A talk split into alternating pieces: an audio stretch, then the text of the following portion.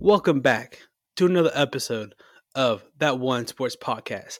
I am your host, Mitch Wilson, and let me tell you, the episode last week was so good that it is 100% official. Mr. Chris Hale is my new co-host of That One Sports Podcast. Super excited, and we cannot wait for this journey and where it goes. So, Chris, my man, how you feeling? Good, man. I'll tell you what, to be able to get a full-time job after one interview, that's pretty impressive now.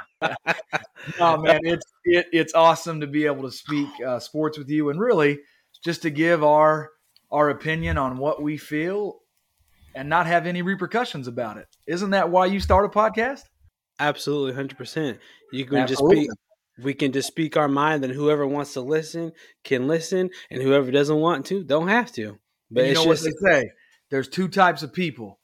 There's individuals that like That One Sports Podcast, and then there's individuals that lie about it.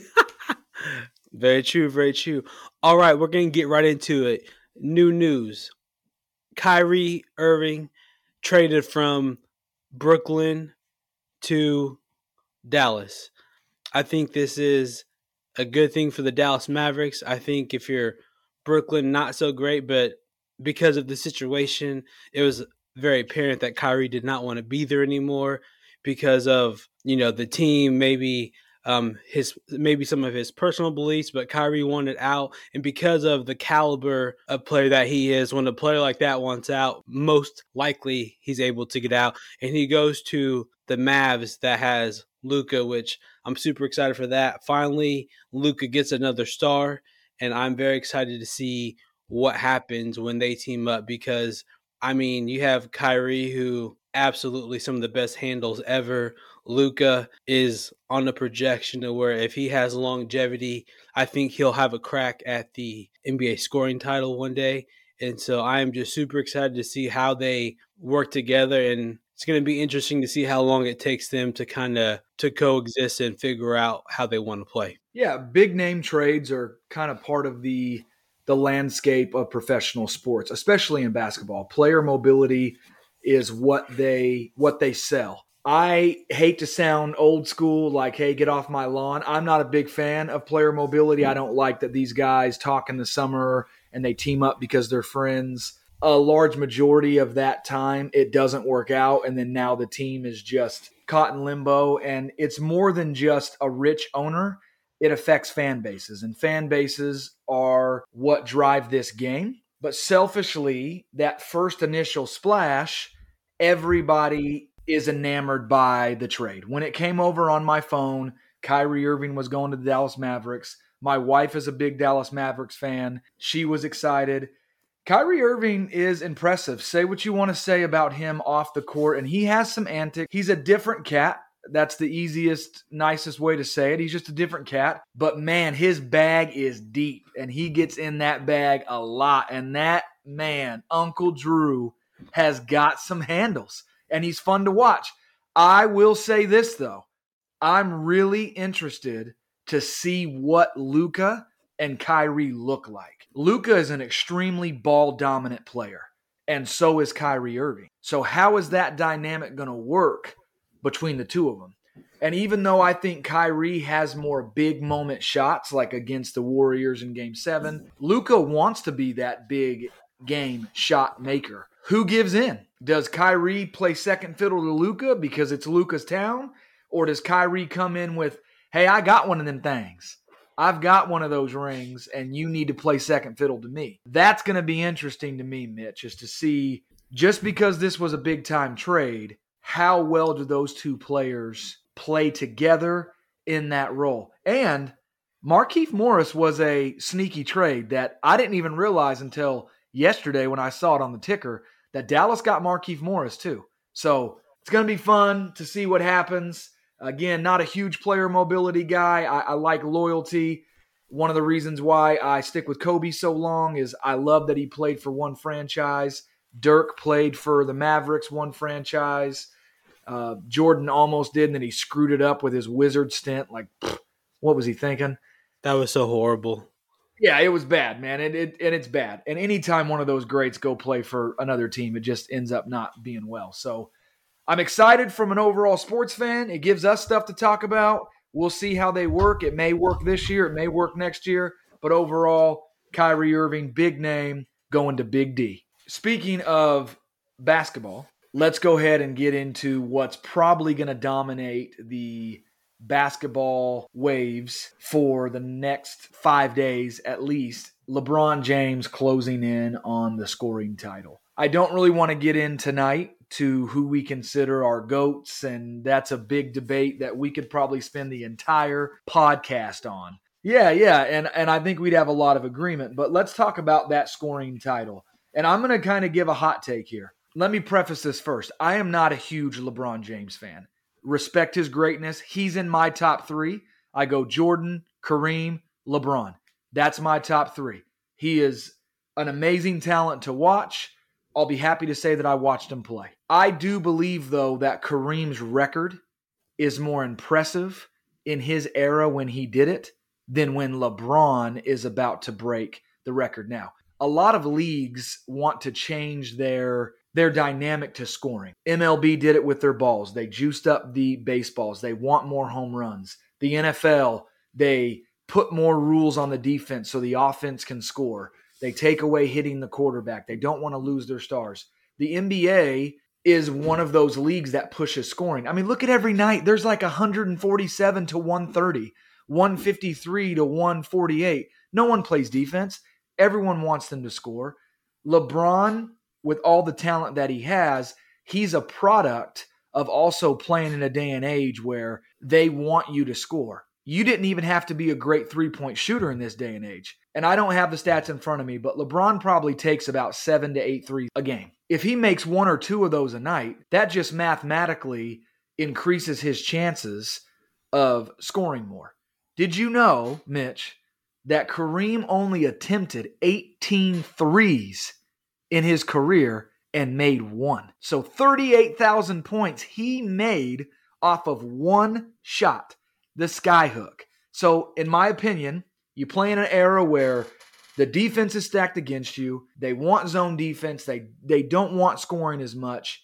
And you go out there and in spite of all that, you put 38,000 points up when half of his career probably there wasn't even a three-point line invented. Congratulations to LBJ. It's going to be awesome to see history, long-standing record, but I do believe that Kareem, I hold him in higher esteem for when he broke the record in his day and age than now. What do you think about that? I think that LeBron is absolutely great. I think he is one of the top guys ever to play in the NBA. I think that it's been impressive to see his longevity because, I mean, how many guys play as long as he has played? I think that is kudos to him and how he chooses to take care of his body, which has essentially allowed him to continue to play, to have this opportunity to break this record.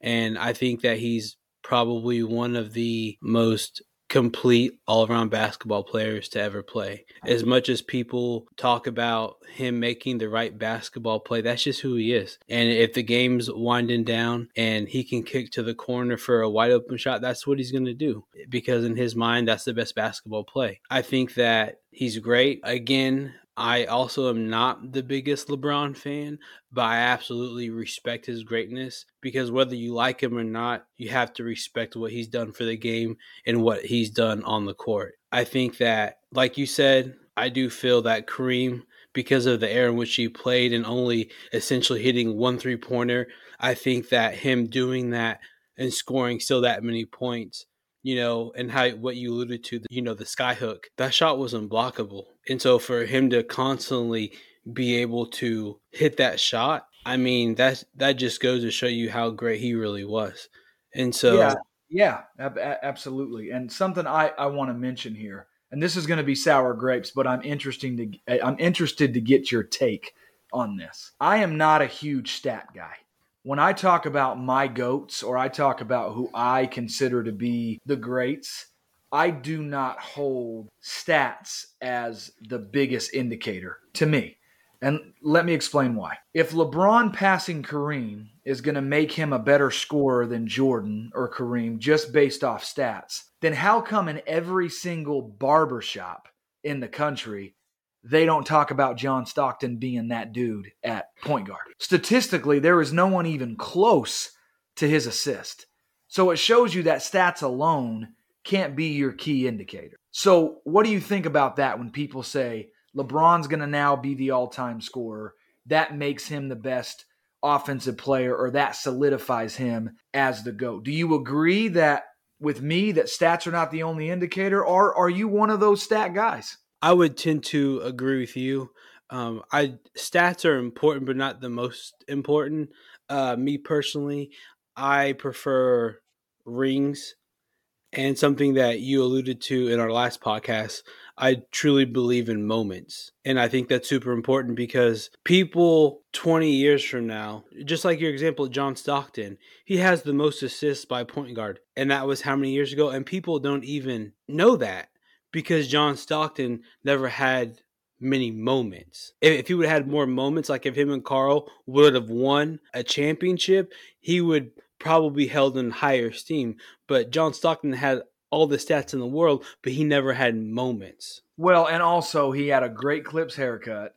He was rocking 7-inch seam shorts with some high socks and wearing those 740 New Balances. So he's not going to have the flair, but from a pure stat standpoint, I asked that question to a lot of guys that I just cut it up with.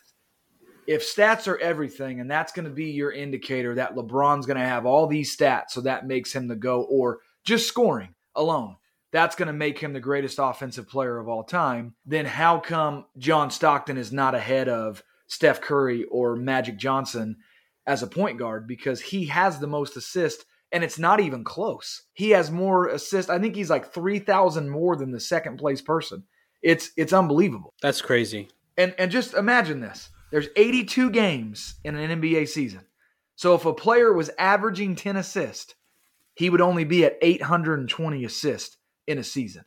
So for second place to catch him, and again, my math may not be correct, let's say it's 3,000 assists. You're not getting that in one season or half a season. It's going to take you 4 seasons to even get to that record. So do I consider Stockton the greatest point guard? No, but that's my point. I don't hold stats to that high regard. You have to have a lot of different diversity that you bring to the table before I start considering you in my book to be the best. So just curious what you thought on that about LBJ scoring title and what you thought really about how people hold stats as everything. These advanced stats, well, he's the best at this and he's the best at that. Okay, well then you need to use your same argument for every sport across the board. Stats should be the king. Agreed. Yeah, absolutely. And speaking of stats breaking records, in my opinion, the GOAT, Mr. Tom Brady, has officially retired from the NFL. Switching it up to football. All right. I can talk about PB12. I can talk about GOAT man. You know, I am not a huge Tom Brady fan, but I am. But like LeBron, I respect his greatness. Tom Brady has won 7 Super Bowls. Tom Brady holds, like what we were just talking about, he holds every important quarterback record ever. Okay? Touchdown yards. So the thing, in my opinion, why he is the GOAT, not only does he have the rings, check. He has moments, check. 3, he's number 1 in all the stats, check. And to be completely honest, as much as I love Patrick Mahomes, I don't know if there's anyone that can catch him. He has had an absolutely amazing career. And if you think about it, he's essentially, because he's won 7 Super Bowls, he's essentially had 2 Hall of Fame careers. You had the first, eight years that he won the three championships. And then there was a lull, 6, 7, 8 years. And then he wins 4 more championships. And I think for Tom, what was so impressive, the last championship he wins with Tampa Bay and proves to everyone that, hey, I don't need Bill Belichick. I am that guy. And I am thankful that I have been able to watch him play essentially my whole life. He will definitely be enshrined as a first ballot Hall of Famer, no question. This is a guy that I will tell my grandkids I got to watch him play and how great he was. TB12, congratulations. You are the GOAT. Wishing you nothing but the best in your future. And please move on from Giselle because she has turned that page. You know, I have not minced words about my feelings for Tom Brady since we have been friends. I was his fan in Michigan when the Patriots drafted him. It was one of those things on Madden that I would rush to see who got him from Michigan. And I saw he went to New England, and I'm like, oh, I don't think he's going to play very much. I kind of liked him in college, whatever. Second year, Drew goes down. Drew Bledsoe, that is. Drew goes down. He comes in, wins a Super Bowl his very first year. Happy for him. Always admired the kind of underdog mentality that he had. The 199th pick. Looking like a man that sold cars in the NFL draft combine. Nothing about him speaks athleticism and what he's been able to do. The most impressive thing for me is his consistent greatness. He's not one of those players that burned bright quickly and got to two rings and kind of died down, or he was good for 3 years, bad for six, and then good for another two. He has sustained greatness for a very, very long time. The dynasty that he was a part of, awesome to watch. That Peyton Manning and Tom Brady rivalry will go down as one of the greatest rivalries to ever watch. I mean, how many of us just ran to the TV on Sunday Night Football when it was the Colts against the Patriots? It almost sold as much fanfare as a Super Bowl. I mean, it would beat most NBA finals for media. You know what I mean? Like, as far as the ratings. Oh, yeah. Amazing. Amazing. And for him to leave Bill Belichick, and basically he answered the door every time there was a naysayer. He's just a game manager. He goes out his second Super Bowl and breaks the completion record with 32 completions against Carolina Panthers. Well, it's the defense. He comes out and wins back-to-back.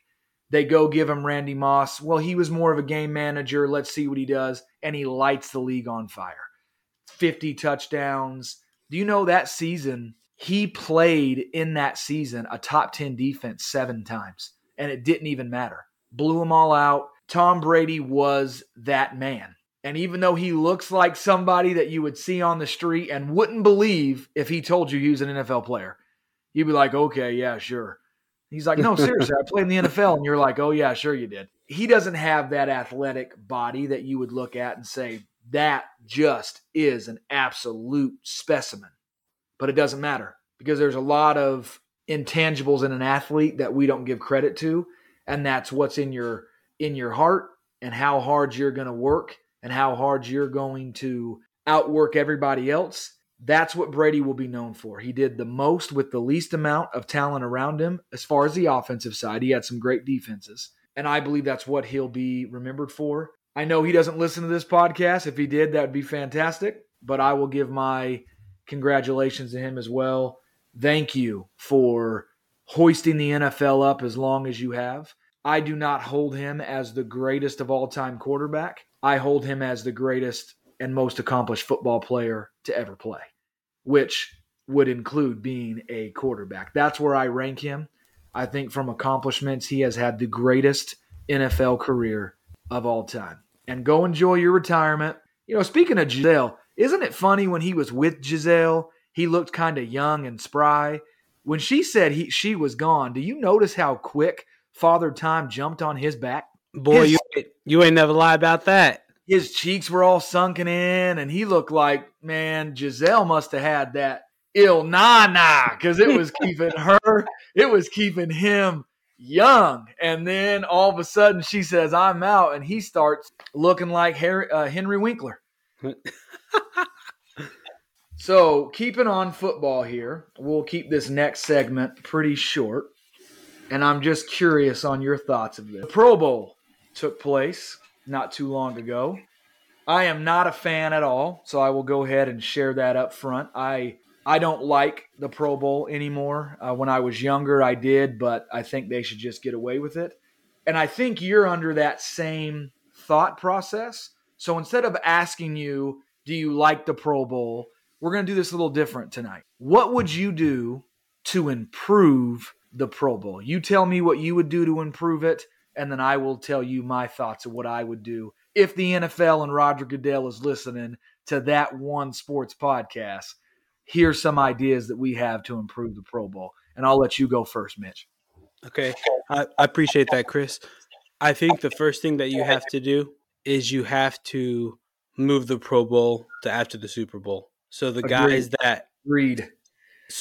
that are playing in the Super Bowl still have an opportunity to play in the Pro Bowl, because in the Pro Bowl you want best on best. We don't want, because, you know, between the Chiefs and Eagles, there's, you know, 12, 13 Pro Bowlers. We don't want to see guys that don't deserve, essentially don't deserve to be there because of them playing in the Super Bowl. We need that to be moved to after the Super Bowl so you have best on best.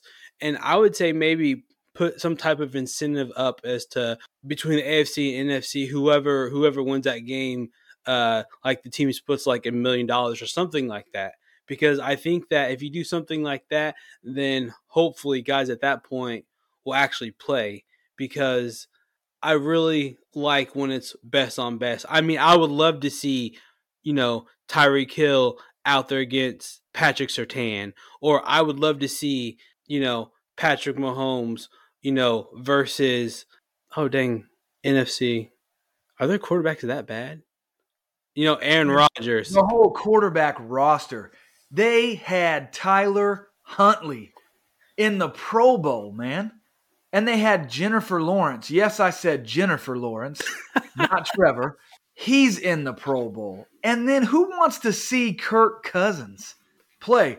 Stars sell. Stars sell. Could you imagine Mission Impossible doing Mission Impossible 1 and 2, and then they say, we're going to make Mission Impossible 3, but Tom Cruise isn't coming back? And you expect Mission Impossible 3 to get the same ratings as the other ones? It doesn't happen. It just doesn't happen. Stars sell the game. I agree with you. Move it past the Super Bowl and allow those stars to come. I'm okay with them playing flag. I really am. Flag to me is not the problem. It's that the stars are not there. How many people would tune in to see Josh Allen and Patrick Mahomes and Joe Burrow and Matt Stafford all have a arm strength contest? All that talk of I can throw it further, he can throw it further. Bring back those skills competitions where it actually showed talent. I don't want to see crazy catches with these gloves. I don't want to see a gridiron gauntlet. I want to see old 40-yard dash. Let's see if someone's faster than Tyreek Hill. And then bring back QB accuracy and throwing distance. Let's see Mahomes and Allen reach back to those bazookas that they have and chuck it.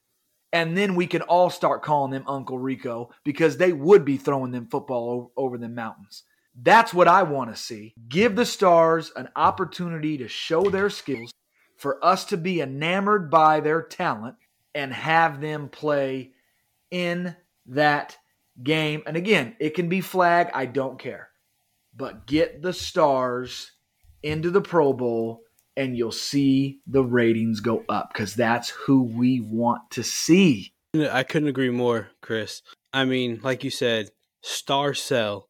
And when you have Patrick Mahomes, Josh Allen, Joe Burrow, and those guys, and if you think about it, Joe Burrow and Josh Allen both decided not to even go to the Pro Bowl because it's not as prestigious as it used to be. Apparently, Josh Allen would rather be on a golf course with his family than participating in a Pro Bowl. Like you said, Chris, they want to see Patrick Mahomes. They want to see Josh Allen. They want to see Joe Burrow. And if they can get those guys back into the Pro Bowl and in competitions that we really want to see, I think that it'll do nothing but continue to get better and have better ratings. And honestly, to your point, Chris, if they have an arm strength contest, I guarantee you that it would be the highest watched Pro Bowl in the last probably 10 years. Speaking of, you know, Patrick Mahomes, you know, I don't know if you know, but there's kind of an important game coming up on Sunday. Oh, really? I you know what? I must have been living in the sand. I don't know that there's a game coming up on Sunday. Yes, sir. Sunday, 5:30, Super Bowl 57, baby. Hey, man, just let me stop you here. Isn't it nice to be a Chiefs fan in the Andy Reid, Patrick Mahomes era? I mean, how many times, Mitch, did we sit there and lose to the Colts, Lynn Elliott missing field goals, Marty Schottenheimer doing Marty Schottenheimer-type things in the playoffs? We have a 13-3 number one offense with Dick Vermeil, going the no-punt game, can't even win at home. We talk about this great home field advantage in the 90s and early 2000s and can't do anything with it. Alex Smith comes in, captain check down, can't throw it past 10 yards. We'll never put it in harm's way, taking that risk it for the biscuit type mentality. And then God just touches Patrick Mahomes' right arm. We get Andy Reid, almost goes to Arizona. Our lovely owner flies down, meets him in Philly, basically puts a cheeseburger smelling salt underneath Andy Reid's nose, tells him about our KC barbecue. That was the selling point. Gets old Big Red over here. He gets Patrick Mahomes, and we have known nothing but success.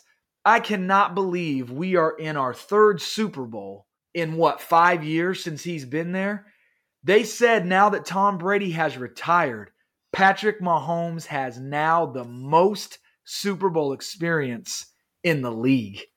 He's been in 3 Super Bowls. And I just get so giddy because I used to be so sad watching the Chiefs. I'd watch them lose in the playoffs. It'd mess up my whole month. Andy Reid and Patrick Mahomes, you've changed every Chiefs fan's life. We're in the Super Bowl again. And I'm going to let you speak to this first about your predictions. But I'm going to go ahead and say it right here, right now. February 7th, 2023, Chiefs are going to win on Sunday, 31-21, and I'll tell you why I think that here in a little bit. But what's your predictions, Mitch? Well, Chris, I'll tell you what. I was listening to some national media today, and to be quite honest, I felt disrespected because they were essentially talking about Philadelphia's defense and how great Philadelphia's defense is. Don't get me wrong. Their defense is good, but they've literally only played, in my opinion, 3 really good, not even elite quarterbacks. And all those quarterbacks put up 30-plus. They just happen to outscore them. Philadelphia has not seen an offense like ours yet. I think Patrick Mahomes is going to do Patrick Mahomes things and have that magic. I think the offensive line is going to keep him upright. I think Travis Kelce is going to have a game. On the defensive side of the ball, I think that the young DBs are going to step up just like they did last game. Because as a young DB in the league, you know, if people aren't aware, we start 4 rookies on defense. I'm sorry, we start 5 rookies on defense. In the secondary alone, we have like 3 or 4. Yeah, so we start 5 rookies on defense, and 4 of them are in the secondary. And for them to have that experience in the AFC Championship game, to have that success, that's just going to bode well for them in the Super Bowl. So now they're going to have the opportunity to take it up another notch, and I do believe that they will. I think Chris Jones is going to have a game. He has to. In these type of games, big players must make big-time plays in big-time situations. Patrick Mahomes, he's got to play well. Travis Kelce, got to play well. Chris Jones, got to play well. Frank Clark, got to play well. And just for all those who are unaware, Frank Clark is now number 3 in postseason sacks in NFL history. Think about that for a second. One guy on our team has the 3rd most postseason sacks in NFL history. That's a guy that can be just average or above average during the season, but for whatever reason, come playoffs, he flips a switch and he absolutely gets it done. He's a Joe Flacco of the defense. Regular season, you don't even know where Mr. Flacco is, and all of a sudden playoff comes, and he's like, da-da-da-da. Yeah, he's that man. That's Frank Clark, man. I agree with you. He comes in the playoffs and just shows out. So what's your keys to the game? For us to be victorious, talking next week as Super Bowl 57 champions, what's your keys to the game, Mitch? So keys to the game, like I said earlier, offensive line has got to keep Patrick Mahomes upright. They have got to allow him to do Patrick Mahomes things. Okay. Yes, Number two, Kelce got to play big. He's going to play big. That's just who he is. Receivers got to play well. And I also think, I don't know why I had this feeling. I don't know why. I know that as of right now, Juju is trending in the right direction. Kadarius Toney is trending in the right direction. But for some reason, I have a feeling, and I could be completely off base and wrong, but for some reason, I have a feeling that Jody Fortson, who is like our tight end number 3, is going to have a big catch sometime in this game. So if that happens, great. Okay. Defensive side of the ball, we have got to contain the run game. I think Jalen Hurts, Philadelphia's quarterback, I think he is hurt more than what people realize. I think that if we can contain the run game and make him beat us with his arm, because as of right now, he has a shoulder injury, and I think that is affecting him greatly. If we can contain the run game and make Jalen Hurts beat us with the pass, I think if that happens, then when we talk next week on our next episode, we're talking as Super Bowl champion. And Patrick Mahomes will have his second Super Bowl in 5 years. And what a wonderful feeling that would be. And I am just so glad that Patrick bleeping Mahomes is on my team. Yes, sir. So I'm going to go a little different here. I'm not going to give you keys. I'm going to give you players. And I'm going to list 6 players who I want people to pay attention to, because I believe these 6 players on the Chiefs will be the difference in the game. And I'm going to go defense first. Frank Clark. We talked about him before. I think the Philadelphia line saw what Chris Jones did last week, and they are going to do all that they can to make sure he is not a game wrecker. So that means who's going to get those one-on-ones? Frank Clark, George Karlaftis. But more importantly, Frank Clark has to do what he has done in his career in the playoffs. So Frank Clark, number 1 on defense. Number 2, Willie Gay. Why I find him to be important is they may ask him to spy Jalen Hurts. With his speed that he has, he may be the one that they ask to spy Jalen Hurts and to get outside on Miles Sanders when they run those deep stretch plays. That's my second. My third is Trent McDuffie. Rookie, I think they're going to try him. I definitely think they're going to try to put the bigger A.J. Brown on him as opposed to Devontae Smith. A.J. Brown is going to try to find that matchup with Trent McDuffie, and he's going to have to win those battles when they arise. I'm not saying he's going to have to play all game, but those third down money downs, that's when I think Trent McDuffie is going to have to show up and show out. On the offensive side, kind of an unsung hero. We don't talk about the line a lot. Andrew Wiley. If Philadelphia's defense is not trying to get Hassan Reddick with one-on-ones with Andrew Wiley, Nick Sirianni or whoever is running those defensive plays is not a smart coach. Andrew Wiley is our weakest line member. I believe they're going to try to exploit him. He plays even an above-average game. It's going to make the world of difference. My fifth player is Jerick McKinnon. He is someone that I look at. He's going to have to catch a lot of balls out of the backfield. He's going to be that 3rd and 5, that 3rd and 6, halfback angle routes. They're going to try to get him one-on-one with some of the linebackers of the Philadelphia Eagles, which I think can be had. That's why I think Travis Kelce. To anyone that's listening to this or anyone that will listen to this, this is me not saying that Mahomes isn't going to have a big game or Kelce. These are just 6 people that don't really get the spotlight that I think are going to be integral parts in our victory. The 6th person is the same position, Isaiah Pacheco. If Pacheco gets you 110 all-purpose yards, rushing and catching, I think we're going to see a victory. And that's why I think that it's going to be over 7 points. I think we're going to win 31-21. From the Eagles side, and now I'll talk Eagles and I'll let you talk, I'm going to go the same concept. I'm not so much going to go keys, I'm going to go players. For Eagles to win, I think it hinges on one player on offense, and that's Jalen Hurts. And I know that's nothing to write home about. Oh, yeah, of course he's going to pick the quarterback.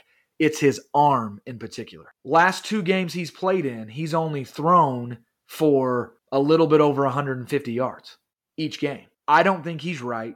I think he's got a hitch in his shoulder. We talked about it last week. If he comes out and can throw for 225 or 250, I think that will be the deciding factor of whether or not they're going to win, especially if he runs for 40, 50 yards and a touchdown. that's going to make the world a difference. So Jalen Hurts to me is huge. And then A.J. Brown winning those battles. I think those two are going to be the indicators that will be the difference of them winning and not. And on the defensive side, Brandon Graham, Hassan Reddick, and Darius Slay. So one from every level. Those are the three that I think you need to be paying attention to for the Eagles to be victorious and for us to cancel our podcast next week. Because if we lose, I ain't even coming on. Oh, yes, you are, bro. I know. We're going to have to face the music, man. We're going to have to face the music. Take it like men, right? Right, absolutely. All right, so what's your keys for the Eagles? Keys for the Eagles, defensively, they have to get to Pat. They have got to get to Patrick Mahomes, okay? Because if they don't, he's going to be doing Patrick Mahomes things, which does not bode well for them. Another key, aligning with what you said, Chris, is that, in my opinion, Jalen Hurts is going to have a MVP-like game. He's going to have to be that dude through the air and on the ground for them to have an opportunity to win. The Eagles have to get the ground game going, okay? They are top 5 in the league in rushing. They need to establish that run, because if they can establish the run, then that means that they are controlling the time of possession and they're keeping Patrick Mahomes off the field. And then I would say my last key for the Philadelphia Eagles is don't let Patrick Mahomes make magic, because if he does, you are absolutely in a world of hurt and you are going to be on every broadcast anyway. It's going to happen anyways, but none of those defenders want to be a guy like against Tampa Bay when Patrick Mahomes rolls out, spins on somebody, makes them look really stupid, and then just, shot puts a ball to a running back in the back of the end zone. They don't want to be looking like that, because they're magically delicious. Exactly. So those are my keys for the Eagles. I think that prediction. I don't think you said yet. Okay. So my prediction for the game is, I do believe the Chiefs are going to win because of that guy 1-5. And I think that my final score is Chiefs 28, Eagles 21. I believe that we win by 7. And I think that the game is close. But I think even though we only win by 7, I think towards the end is when the Chiefs will essentially, they'll be up by 7, have the ball with just over 2 minutes. 2-minute warning will hit. They'll get the next first down, and then they're in the victory formation at the end of the Super Bowl. Oh, but one player I do want to bring up just really quick who doesn't get a lot of love, that has, in my opinion, played really well in the last 2 playoff games. He's a guy on the defensive line by the name of Mike Dana. 100% underrated, but has been playing fantastic, which has allowed other guys on the D-line to play well. And I think he's gotten a sack or 2. He plays the run really well, and I just wanted to bring him up because I feel like he hardly ever gets any love. But Mike Dana, if he continues to play well, that just bodes well for the Kansas City Chiefs. Absolutely. And just to be clear, 28-21 Chiefs, and I've got 31-21 Chiefs. All right, speaking of football and speaking of Super Bowls and how we know that you have to be upper echelon to get to the Super Bowl, right? It's the best of the best. So to end tonight's podcast, we're going to do something a little fun. And we are going to do an all-time offensive draft. So what you're going to do is pick a quarterback. You're going to pick 1 running back. You will pick 3 wide receivers, a tight end, and an offensive line. So you won't pick a tackle, a guard, a center, a guard, a tackle. You'll pick a collective offensive line. I will let you go first. So with your first pick in the all-time offensive draft, who are you picking with your number 1 pick? Well, I think this is just, it doesn't even need to be said. I mean, I think everyone who is listening to this or with any common sense know who I'm going with. That would be my first selection at quarterback. You have Goat Man, Tom Brady. I just want everybody to know. So I've known Mitch for a really long time. And I want everyone to know this. He has only been a Brady fan for like 2 years. When he was in the league and he was threatening us all the time, Mitch hated Tom Brady. 100%. And how are you going to take my pick? I thought you would have went with somebody else because you didn't like him. But I guess who else would you go with from a quarterback position? So I'm not mad at you. So here's my number 1 pick. I'm going to stay with you and pick a quarterback, and I'm going to go with who many people consider to be the second greatest of all time, and that is Joe Montana at my QB. Nice. So I'm going with Smooth Joe. That's a great pick. That's a great pick. My next pick, I'm going to go with, I think I'm going to have to go receiver. I'm going to have to go with, in my opinion, the best deep threat of all time. And also, side note, also played with Tom Brady for a year or two, and that is Mr. Randy Moss. All right, good pick, good pick. I'm going to go ahead and team up Joe Montana with a GOAT from the wide receiver ranks, and I'm going to go with Jerry Rice. Jerry Rice at my wide receiver. That's a great pick. That's a great pick. Okay. I think I'm going to go receiver again, and I'm going to go with the guy who, on the field, one of the best ever to do it. Off the field, people may not like him this much. I'm a fan of him, but he is an absolute stud, and I'm going to go with Mr. Terrell Owens. Good pick, good pick. Running back. I'm going to go with running back here, and I am going to pick probably one of the most electrifying running backs ever. Never won a ring, but on my team he would. I'm going to go running back, Barry Sanders, the man, the myth, the legend. That's a great pick. B. Sanders. That's a great man. Dude, his highlight reel is absolutely just ridiculous. You know, I don't like telling people who might be listening to this podcast. I actually cried when he retired. Really? When he retired at 29, my life was over. Barry Sanders, I had his jersey. I had his turf shoes that you could buy. Remember those? Oh, yeah. I cried because I used to wake up at like 4:30 and watch ESPN in the morning before school. And when they announced he was retiring, I bawled my eyes out. Man, that's dedication, bro. That's being that dude. Or you just have ADHD. We don't know yet. Haven't been tested, but right, so who's your next pick? Okay, so I'm gonna go running back as well. This guy is a Hall of Famer, but I still think he is underrated. He is a guy that can do it all, and it hurts me a little bit to pick him because he played in the Chiefs division and hurt my feelings so many times, but he's still that good. I got to pick him. My pick at running back is LaDainian Tomlinson. That's a good pick, man. That's a pick that I don't think a lot of fans remember how good he really was, and he's another one that doesn't have a ring, but a great pick. I mean, and people probably don't remember, but he actually held the record for most touchdowns in a season. He was that good. He did. I'm going to go off course here, and I'm not going to go receiver. I'm going to go tight end, and I'm going to pick someone who's playing in Sunday's Super Bowl, and I'm going to pick Travis Kelce. Oh, some people might say that's a homer, but that's a great pick. Well, when you have like 6 straight 1,000-yard seasons, or maybe even 7. 7, yeah, it's 7. That's not a homer. That's just called logic. Right, absolutely. I think I will go tight end as well.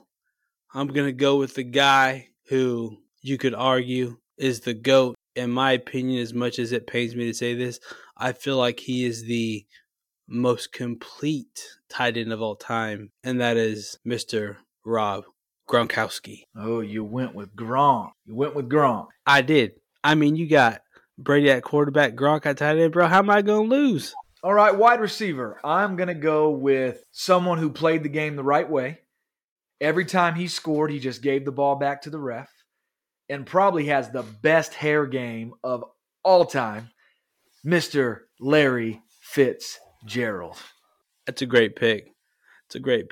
I'm going to go back to receiver as well to round out my receivers. I'm going to get a guy who they call the playmaker, a.k.a.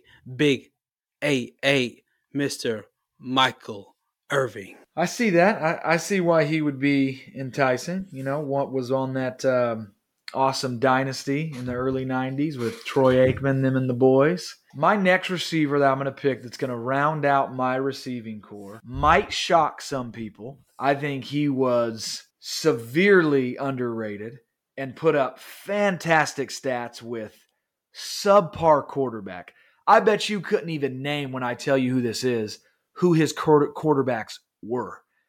And the guy I'm going to go with, Steve Smith Sr. That's a great pick. The only quarterback I can remember is Jake Delhomme, to be completely honest. And exactly. The only thing ESPN could ever say about him was, daylight come and you want a Delhomme. That's it.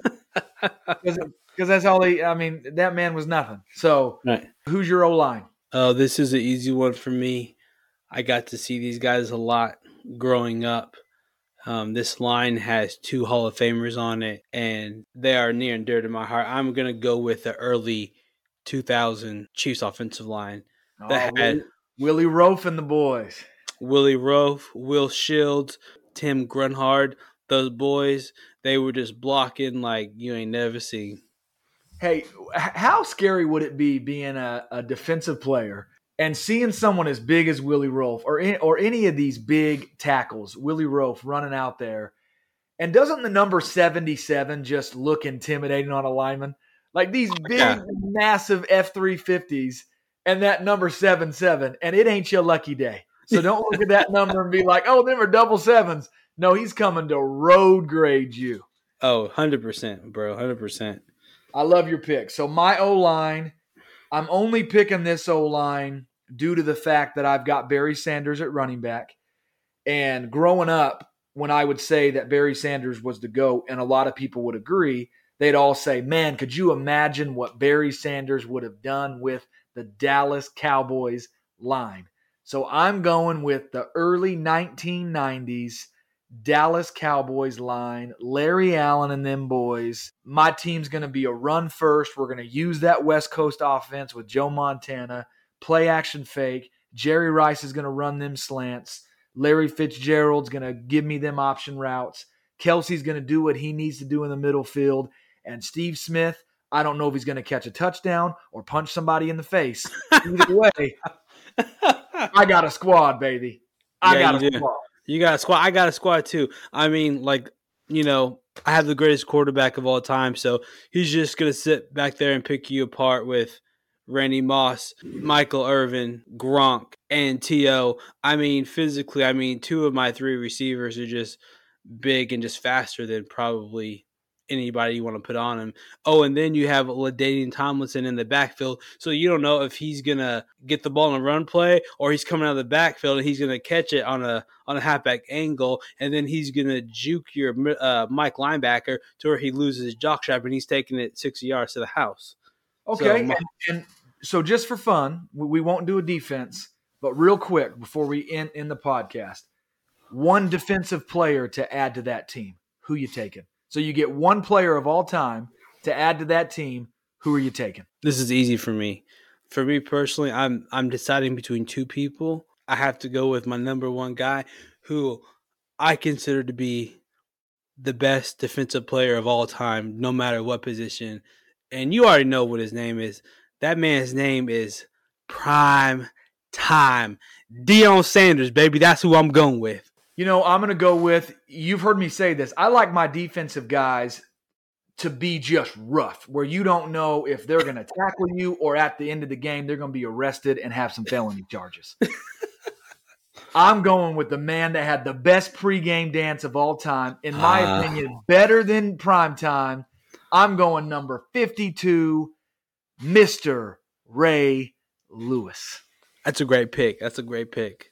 Man, that's a great pick. Our teams are pretty dope. I'm not going to lie. They're pretty dope. Hey, I just got to ask, how come you didn't go with a white wide receiver? Well, yeah, we all know why I didn't. Well, I can't say, I can't say we didn't pick a shooting guard to be white. Hey, exactly. You know, that's the exact same reason why Deion Sanders was at the Combine 3-4 years ago. And I can't remember. There was this kid, I kid you not, at a BYU. His last name was Ayuk, white boy, and they were doing the 40, and he ran a 4.32, and Deion said, "Ooh, he can run." And they said, "Deion, what do you mean?" "Well, why do you say that?" He said, "Because he can run." And they're like, "Are you surprised?" And he said, "I'm not answering that question. You know, I can answer that question." You said he was from BYU? Yeah. Yeah, he probably ran that fast because he was paying his tithing. You ain't lying, bro. So, oh, man.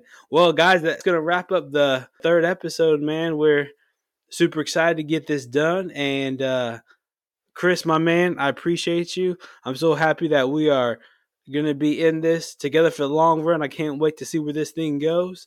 And, guys, until next week, remember, be kind, because everyone you meet is battling something that you have absolutely no idea about. Until next week, peace.